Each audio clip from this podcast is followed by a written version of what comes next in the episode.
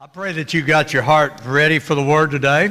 You know, sometimes we feel like we're kind of getting out of our comfort zone when we maybe come to the front to pray. But I want you to know something, that most of the time God wants to push us out of that comfort zone. Because that comfort zone's not a good place to stay. Comfort zone's another word for stuck.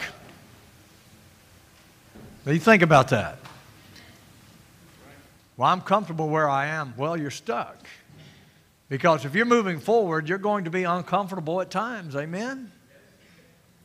I love the worship set today. I want to thank the team for bringing us into this great, great experience of worship today.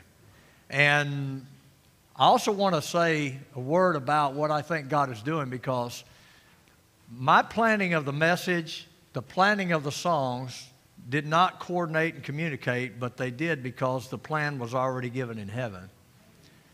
And then we sing, your love, you work all things, you cause all things to work together for my good, whatever that line is that we sing in that song. And then Blake comes up and says that scripture. And I'm thinking about all of this stuff, and I'm thinking, God, you're really speaking. Everything that's been said on this platform has been directed at what I'm about to say right now. So you have your choice whether or not you're going to receive what God says to you today or not. And you might say, well, I'm a little afraid of what God might say. You're misunderstanding God, because God is good, and God has our best interest in mind. And if we hear what God says, then we get in line with His will. And when our will and God's will is the same, man, good things happen. Amen? So I want to talk about trouble today. Anybody got any trouble? Anybody know how to write songs about trouble? You might not write songs, but you might write some things. Have you ever been on the social media and say, it's rant time? You ever done that? You ever got on social media and just began to complain about things? You know, when I read that kind of stuff, you know what goes through my mind? What in the world are they talking about? And who are they talking to? One of the most ineffective means of dealing with your problems is putting it on social media and expecting something to change. You know what I mean? To that person who did this, wow. Like someone's going to read it and say, oh, they're talking about me. I think I will repent before God. Come on, that's not happening. In fact, all you're doing is showing that, really, can I say this? You're just showing that you have an anger problem. Because if you really wanted to deal with the problem, you would go to the source of the problem. Somebody say amen right there. Amen. Now, you can either say amen with me or I'll say it myself, all right? So I'd love for you to talk back to me a little bit and communicate with me, because I like having a dialogue a lot better than a debate. I'm not here just to change your mind. I want to touch your heart today through the Word of God. The message is called, Get to the Point. And I know some of you are saying, come on, preacher, get to the point. And I'm going to. It's out of James chapter 1, and I believe, if I'm not incorrect, that Pastor Blake's going to follow up with this next week. We've got a series on prayer coming up where we're going to basically talk about opening up the heavens. Chip Ingram says, power falls where prayer prevails. And when there is much prayer, there's much power. Now, I just want to notice, I invited the church to pray a while ago. Did you participate or not? If you want to be a part of the power, you have to be a part of the prayer. And prayer is something much more than saying grace over the food. I've got two little kids in my house now. They love to say the blessing. I mean, they're sitting there. They've said it 10 times before I get to the table. You know, and they just liable to pray for Pawpaw while they're at it. You know, they love to pray. And I'm afraid in the church we don't do it very well. And we're going to spend some time this summer, and we're going to deal with this spiritual blight on our soul of the absence of prayer. But today and next week, I think we're going to be talking about trouble. And I think Blake might be preaching from Peter about the fiery trials that we go through. James, in James chapter 1 and verse 2, is going to say this to us. And in the first verse, it's not on your screen or in your notes, but he's talking to the believers that are scattered. They're all over the place. And then he says, consider it all joy, my brethren, When you encounter various trials, stop right there. Some of you right there are going, there's no way in the world I can do that. Because maybe you think that Christians are, that really follow God and are right with God, we get up in the morning and say, dear God, please send me trouble today.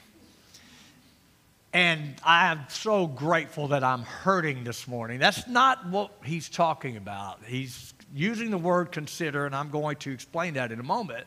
But he says, when you encounter these various trials, consider it joy. How? Because we know something. You see, if you don't see it right and get to the point, then you don't know anything. And then when trouble comes, you start thinking God's forgotten you, God's against you, and God's not going to be able to do what he said he wanted to do. I want you to know that he is the great I am. And whatever he said he will do, he will do it. And it doesn't matter if the entire world tries to vote him out, he will still be God. And whatever he is determined to do, he will do it. Amen? And that's true in the big picture. It's also true with me. Sometimes we think God is taking care of all the big things, and he doesn't know about the pain in my heart. I want to dispel that rumor here today. He said, knowing that the testing of your faith produces endurance, and let endurance have its perfect result, so that you may be perfect and complete, lacking in nothing. You may be perfect and complete. You ever hear somebody say, God doesn't expect you to be perfect? Take a look. That you might be perfect and complete. So take a look. Now, before you go home and say, that preacher over there thinks we could be perfect. Remember this, I didn't write this, he did. What's he talking about? That's the point. I want you to know what he's talking about. So whenever you give yourself the excuse, well, I'm only human. What kind of dumb thing is that? I mean, you're not human? What do you think? Sure, we're human. But does God expect us to grow up? Y'all agree with that or not? Some of you are thinking about it. Some of you won't say amen, because if I say amen, then I realize that I'm saying yes to the sermon and I'm going to have to do something with it. Amen? So, we're going to deal with this process of growth and change and becoming perfect in the sense of growing up, not in the sense of a sinless existence. Let's define some terms. First, trials are troubles of all kind that test you. Troubles of all kind that test you. We need to get to the point and see it correctly that when trouble happens, it's not an accident. It seems like it sometimes, because the word he uses for when you encounter trials is a word that means literally falling into it. Have you ever fallen down? I'm of the age now where I need one of those little things around my neck that I can, buzz. Some of my family would be like, you're just going to have to get up, buddy. I mean, I have taken a fall before and experienced very little sympathy. And even less empathy. Some of you don't know the story, but I'll tell you the story. I like to tell it again. Sometime last spring, it might have been winter, I don't know. It was dark in this room. If you turn all these lights off, it's dark. And I was on my way somewhere, and my guitar was up here, the nice Les Paul guitar that I was given. And I thought, I need to take it to the music store to get something done. There was something that needed to be fixed. And so I was in a hurry. You ever been in a hurry? And when you're in a hurry, did you ever notice you make bad decisions? Let me tell you about a bad decision. Sunglasses, dark room, steps. You get the picture? Oh, and a challenge of math. 1, 2, 3. I thought there was 2. Play the movie. What do you think happened? I ran in here in a hurry, got the guitar, was walking out, step 2, step forward, boom. I discovered the new carpet in a very real and tangible way. And so I'm laying there praying that no one from the school comes in and looks down and sees me, because then you would know it, because it'd be on social media. How many of you would put that picture of me on the floor? I want to see how many honest people are in here. All my elders and leaders are honest. Thank you, Alana. Yeah, and she would have been one of them to say, look at here, look here. So I'm down here, and I'm about half dead. I think I am. And I get up. I'm glad nobody saw me. So I share the story. I tell who did I tell? I told everybody. I said, man, I missed the steps and I fell down and everything. And my family, being the empathetic people that they are, they knew I had the guitar around, in my hand. And so I'm about, I can't walk anymore. I'm bleeding. I'm wounded. My pride is gone. And my dad says, "You didn't hurt that guitar, did you?" And then it got better than that. I was telling the story. I like to tell stories. If I can get a laugh, I like to tell stories. And so our lady that cleans the church, I'm telling her, and she said, "You didn't get blood on the carpet, did you? You fall in." I didn't wake up that morning and say, "Dear God, I'm going to fall today. I'm going to fall into something." But that's the way trials are. They happen, and you fall into it, and you need to be able to do something about it. Have you ever been in a situation you just said, "What a mess"? Have you ever been where every time you made a decision it got worse? And you thought, "I've got to get myself out of this mess," but every time you made another turn it just got worse. And you find yourself so deep in it you don't know if you ever get out of it. I had such an experience the other day. I was coming home from Mexico. And I do mission trips, mission work in Mexico, and I was there for 9 days and came home a couple of Thursdays ago and got to Memphis about 7 o'clock, got my luggage about 7:30. And the thing about Memphis right now is there's a traffic situation. You see, I like to go into Arkansas and Missouri and go on 55 and just kind of point the car and just go and not have to deal with a lot of towns and different things and just drive that way. But right now, the I-40 bridge, there's an I-40 bridge and an I-55 bridge that goes into Arkansas. Well, I-40's got a crack in it. And so they won't let you go across. And so all of the traffic going from Memphis to Arkansas and Arkansas to Memphis, all of it's gone on over the I-55 bridge, which is not quite the same as I-44 bridge. Long story short, there's a lot of delays, a lot of backups, things like that. It reminded me of being here. Amen? Aren't you glad you've got those things out there to work on your patience? See, you think they're working on the roads. They're not working on the roads. God's working on you. That's what's going on. And some of us aren't doing very well. I see some of you out there waving at people. Well, anyway, so I get my luggage at 7:30, and I looked at them. I've got an app on the phone that tells me the truth. And if it's got this big red line on the interstates, it says what? Traffic is way back.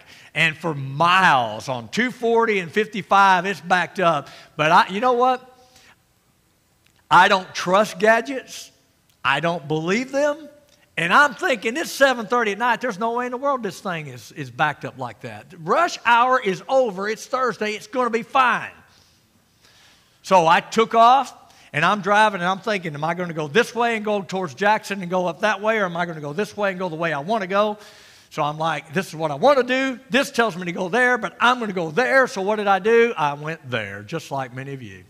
You know what you should do, but you go the other way because that's what you want to do. So I went the other way, and as soon as I got on 55, I was introduced to Memphis. Everybody in Memphis was there to greet me.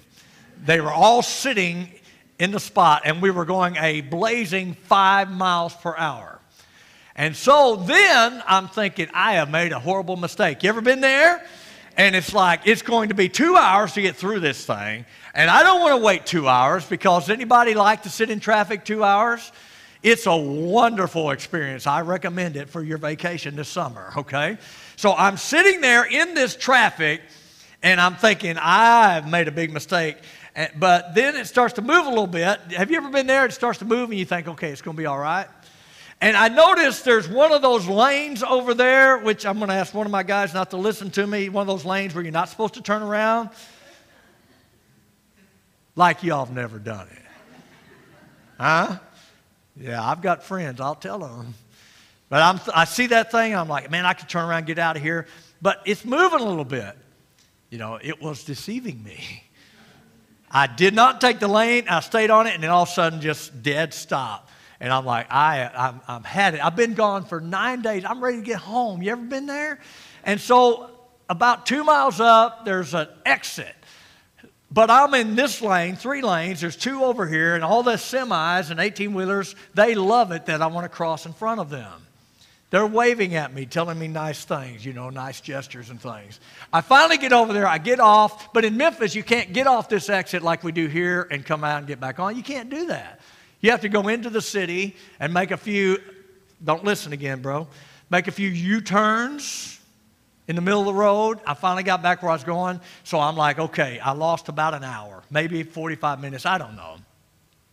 So now I'm going to go through Jackson. I know how to do that. Get to Jackson, get on 45, you just go. I've done it 1,000 times. I lived in Tennessee.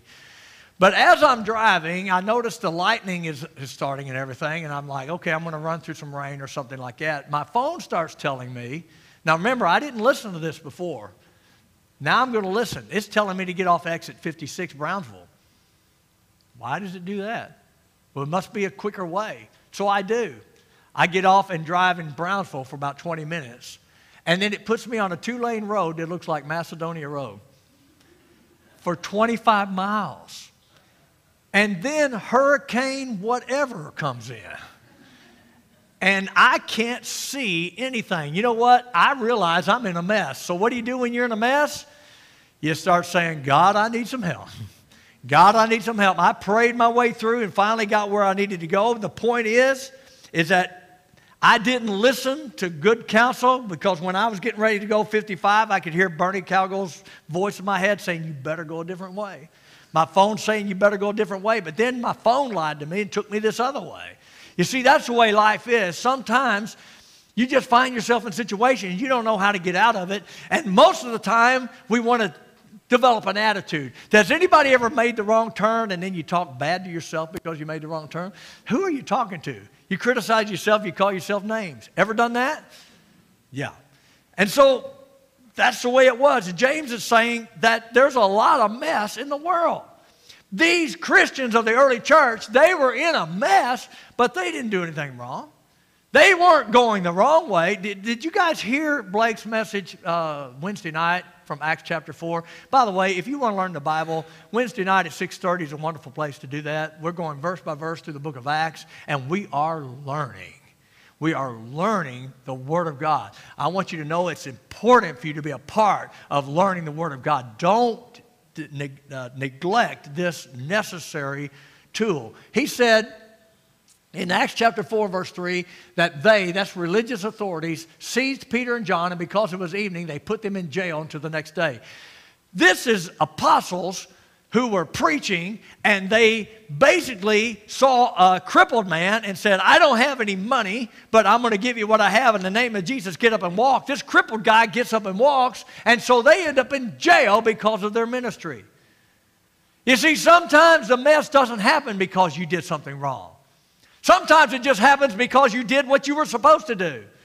But when we see the mess as God's displeasure, or that we've done something wrong, or that it's always corrective, sometimes we don't see it correctly and we don't get to the point. We need to see the point together. If you'd have looked at the early church, James was writing to the people that were scattered. It was like we're sitting here in Metropolis, in Eastland Life Church, and authorities come in, and they come in and they say, we're going to arrest and kill anybody who confesses Jesus as the Christ. And so some of us get away. Some of you guys get away because you can run faster than me. I would get caught. But some of you would be scattered. If you knew that if they found you that they were going to put you in jail, you would be scattered. You would move. You would do what you'd have to do. There's nothing wrong with that. That's what happened to the early church. They were being scattered.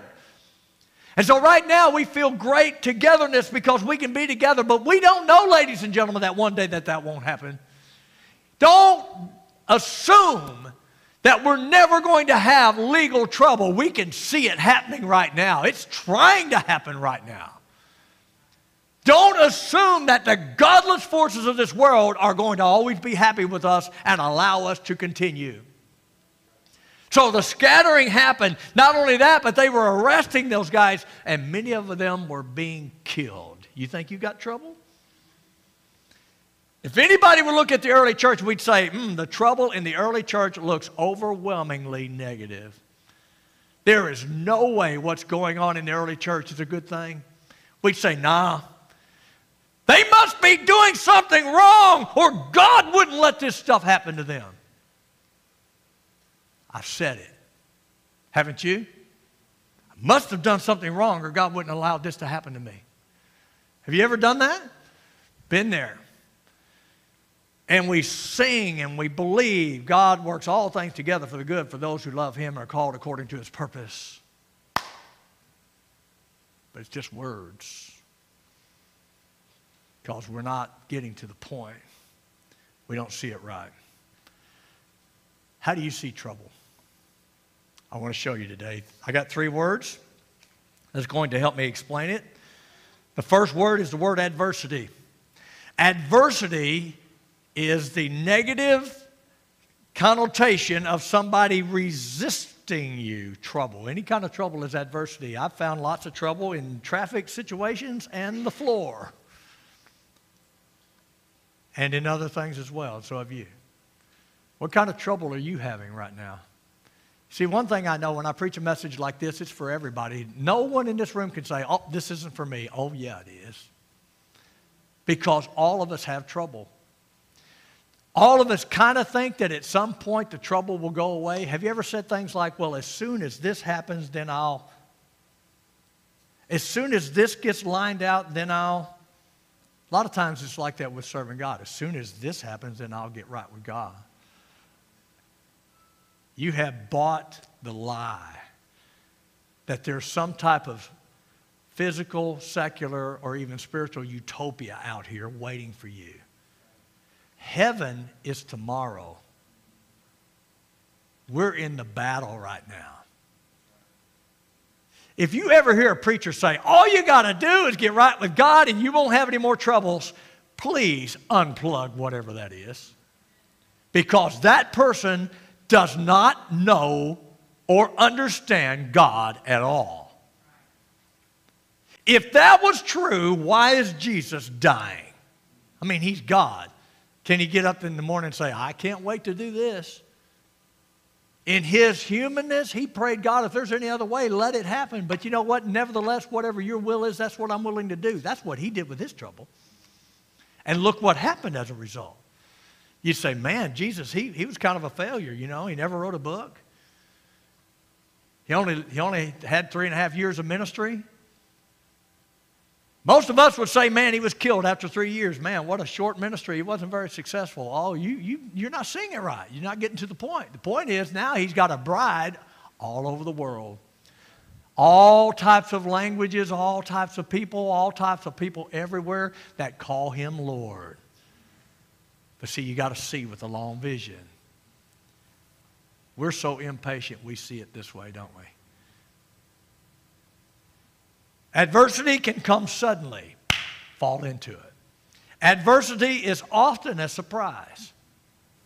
Didn't see that coming. You ever say that? Adversity is not always Satan. Don't give Satan too much power here, ladies and gentlemen. Don't like everything that's happening to me is coming from Satan. I'm getting resisted from Satan. Satan is dealing with me. He's attacking me. Well, in an indirect manner, he might be, but I want you to know anything that's happening to you comes first through the sovereignty of a God who loves us. I don't believe that, you say. Take a look at Job. Before Satan could touch Job, he had to get permission from God. Well, why would a good God let that happen? Stay with me, you'll find out.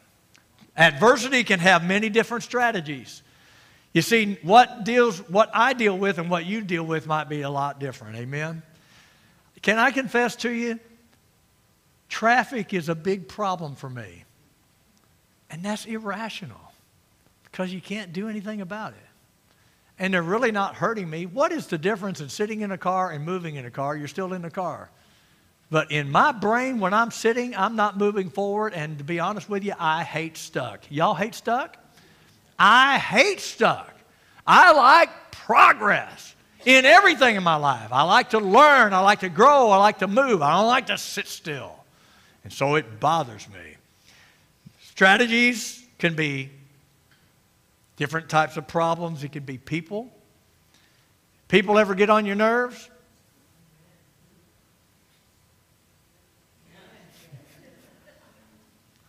You ever get on anybody else's nerve?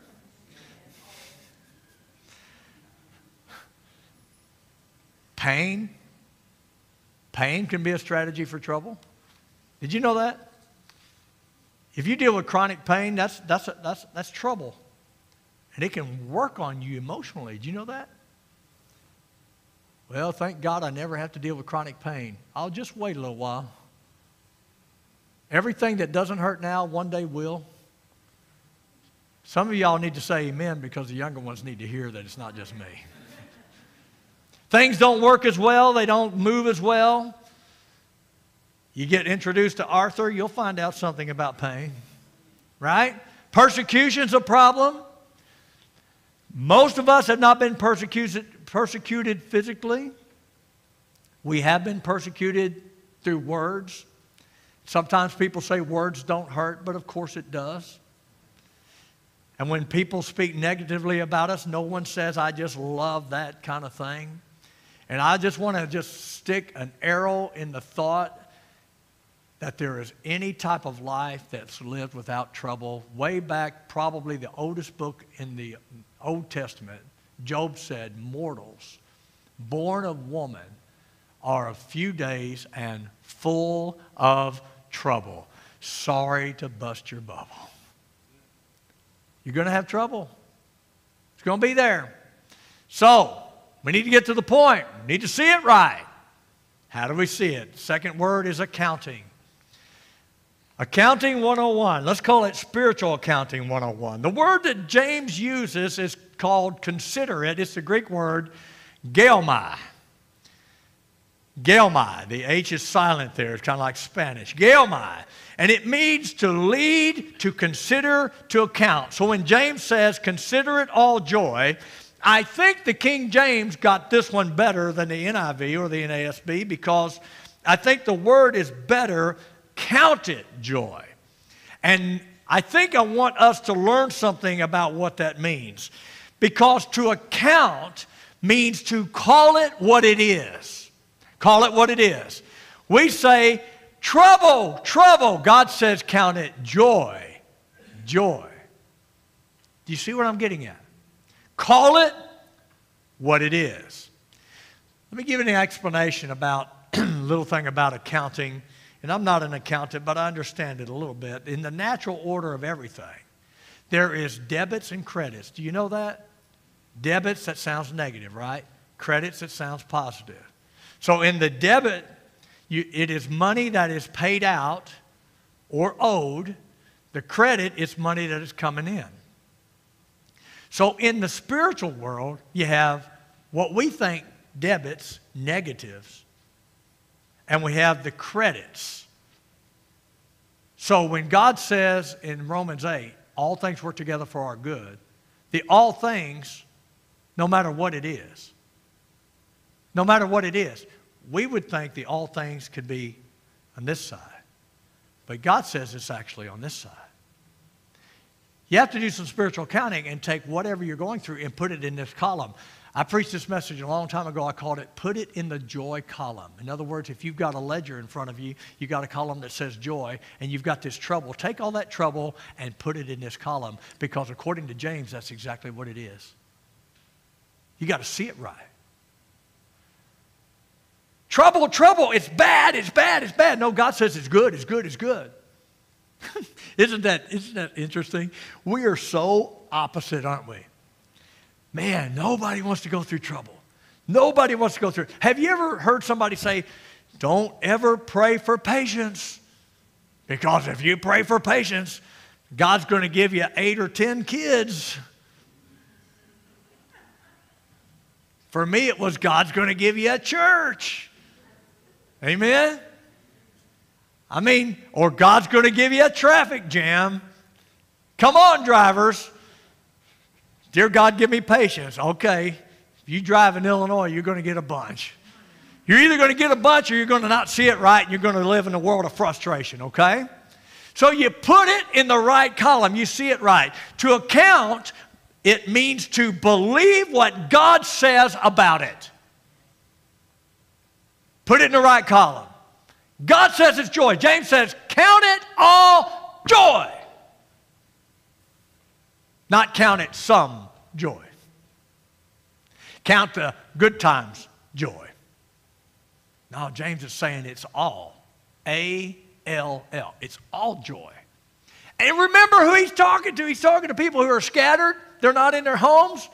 They're not even considered to be Jews anymore. They don't even have a country anymore. What they have is an identity with Jesus Christ, and the government and the religious world, everybody is coming against them. James said, it's all joy. Think about it. You see, sometimes we misread the truth. We misread it. We look at the situation and we misread it.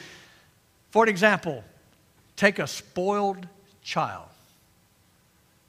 To that child, everything in their life is a credit because I get what I want. But what's the truth? It's really a negative because they're going to be a narcissistic, entitled individual who will never be satisfied. Got to see it right. There's a guy in the Old Testament book of Genesis that said something similar to this. You see, Jacob thought his son Joseph was dead. You remember the story? And then they were out of food, and he sent his sons to Egypt to get some food, and they came back, and Simon was kept in Egypt, and the boys came back and said, Daddy, we got to bring Benjamin with us this time. Jacob's like, oh, no. Jacob goes on to say later on in the chapter, said, if you lose Benjamin, you will bring my soul down in grief. You will just kill me. Have you ever been in that situation where you look at everybody, you're so frustrated, you guys have just completely messed up everything about my life. And Jacob went on a roll. I guess we could call it a rant. Look what he says. Their father Jacob said to them, you have deprived me of my children. Can you imagine this? Jacob was a father like me. You know, sometimes fathers lecture. My daughter said, yep. Sometimes we lecture, and you know if you're lecturing your kid or you're lecturing anybody, you know what's happening? Nothing. They're not hearing that. Come on. You remember when you were lectured? What did you do? You could hear the Charlie Brown teacher's voice, right? Blah, blah, blah. They're not listening.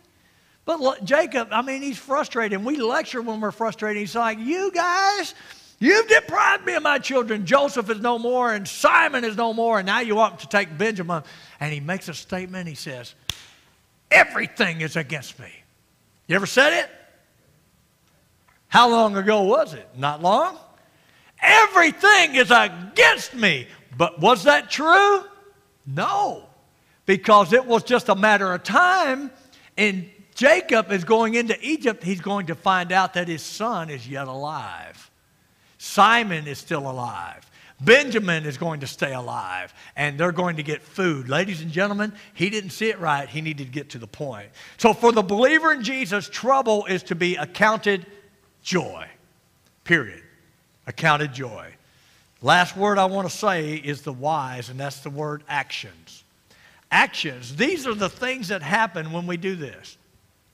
You might be listening to me today and say, well, it makes sense, Brian, but I don't think I can do that. I don't think I can be in the middle of this mess and count it joy. It was hard for me to be driving through the rain, couldn't see 10 feet in front of me, hoping that no one comes up behind me, hoping that I don't drive off the road, hoping that one of the Tennessee deer doesn't find me first. There's all these things going in my head. It's hard for me to look at that and say, praise God. But I learned something from it. And it's hard for you to be in the middle of a mess and say, this is good. And you might say, Brian, I see the scripture and I see what you're saying, but I don't know how I could do that. And you might be saying, yeah, but why would I want to do that? Because this, ladies and gentlemen, is the thing that God uses to grow you. If you think that you're going to grow just because you came to church today, I want you to know that if you don't take what you learn today and apply it, nothing is going to change. I'm certainly glad you're here. It would be a mess for me to preach to Chris and Blake. It's good that you're here. But you can't just listen to the word and go back and do things like you used to do and expect that to be growth. You have to count it right, get to the point, see it correctly. And then you know what James said would happen? First word, the word patience. Everybody who needs patience say, amen. We need patience. And what is patience, ladies and gentlemen? It's something that we can't get on our own, and we certainly can't get patience without going through stuff. It's crazy. It's like I want to learn math, but I don't want to take the course. It's crazy. I should take the course because 2 and 3 are two different numbers. Amen? Patience is the character quality of love that Paul speaks about. Most of us think love is this emotional attachment, which it is in a sense. Love is emotional, of course it is. But the highest part of love is a decision. 1 Corinthians 13 doesn't say love is feelings, love is euphoria, love is happy ever after. 1 Corinthians 13 says love is two things, patient and kind. So how are you going to get patient if you don't go through stuff? Count it all joy when you fall into different types of trials, knowing that the trying of your faith produces patience. Faith is the accounting. Faith says, I see this, I don't like this, but I'm putting it in the right column. I'm going to believe what God says. And when I do that, then God begins to work patience in me. And then I'm more loving. Patience, ladies and gentlemen, is holding back from knocking someone's head off. Amen? Patience is a block on, according to James, the most wicked member of your body, the tongue. Patience is putting a block on the tongue before you say that dumb thing that's going to land you on the couch or somewhere else. Patience is holding back. Kindness is to look at those same people that you want to knock their head off and do something good for them. Who can do that? Apart from God. Can't. So how are we going to get patience? We have to go through stuff. You want to resist stuff, you're resisting the growth, and basically what you're saying is, I am satisfied being an entitled, narcissistic, spiritual child, and I will sit here until God calls me home. And if we have nothing but babies running around in our churches, no wonder we're losing our country. We need people to grow up. Amen? So patience, and then there's a perfecting work. The perfecting work is what James in the New Testament uses when it talks about spiritual growth. Growing up. You grow up through the trouble. If you don't see it right, you don't exercise faith, you don't account it right, guess what? You don't grow. You end up stuck. And in some ways, SOS, stuck on stupid, because nothing changes. You get patience, you get the perfecting work of God, and then finally the perfect peace. James says so that you could be perfect and entire, not lacking anything. Wow. You see how different it is? You see how different it is? We in the flesh think, if I just had everything, I would not lack everything. But if you just get handed everything, inside your soul, you're still lacking, because the thing that can fill your soul is not anything that comes from the outside. It can only come from the inside. And when you see things right and you get your heart right on the inside, God fills you on the inside. And then you know what? Then you can say, the Lord is my shepherd and I shall not lack any good thing. It's good stuff, isn't it? Patience. Perfecting worth, perfect peace. In conclusion, the point is that trials of a different kinds are a test of our faith, period. It's a test of what you believe. You either believe it right, see it right, or you don't. The formulas go like this: trouble plus faith equals character. Get it? Trouble plus faith equals character. Trouble minus faith equals stuck. Sadly, I've seen people stuck for years, even decades. Can I ask you to do something today? If you're stuck spiritually, see it right. You're in a spiritual traffic jam, and you're going nowhere. Make the decision to move over 2 lanes of traffic and get off that lane, amen? And turn it around. That's the point. What's the faith? What kind of faith do we need today? Faith is there is a plan in the making. Say it. Plan in the making. Whatever is going on in you, God is doing something in you. Faith is a perfecting work taking place. Faith is patience on the way. Praise God. Faith is perseverance and victory. Perseverance and victory. That you might be perfect and complete, not lacking anything. Ladies and gentlemen, tonight, there is great purpose in trouble. See it right. So today, I want to ask you to get to the point. Get to the point. See it correctly. Count it accurately. Grow accordingly. You'll live victoriously. Did Jesus say anything like this? John 16:33. I have told you these things so that in me you may have peace. Did James say something about peace? In this world you will have trouble. But take heart. I have overcome the world. That's our Lord. And if He overcame the world and I'm in Him, then I've overcome the world. Amen? So go out and do it today, all right? Get to the point. Stop resisting what God's doing. And get your mind and your heart and everything right with God.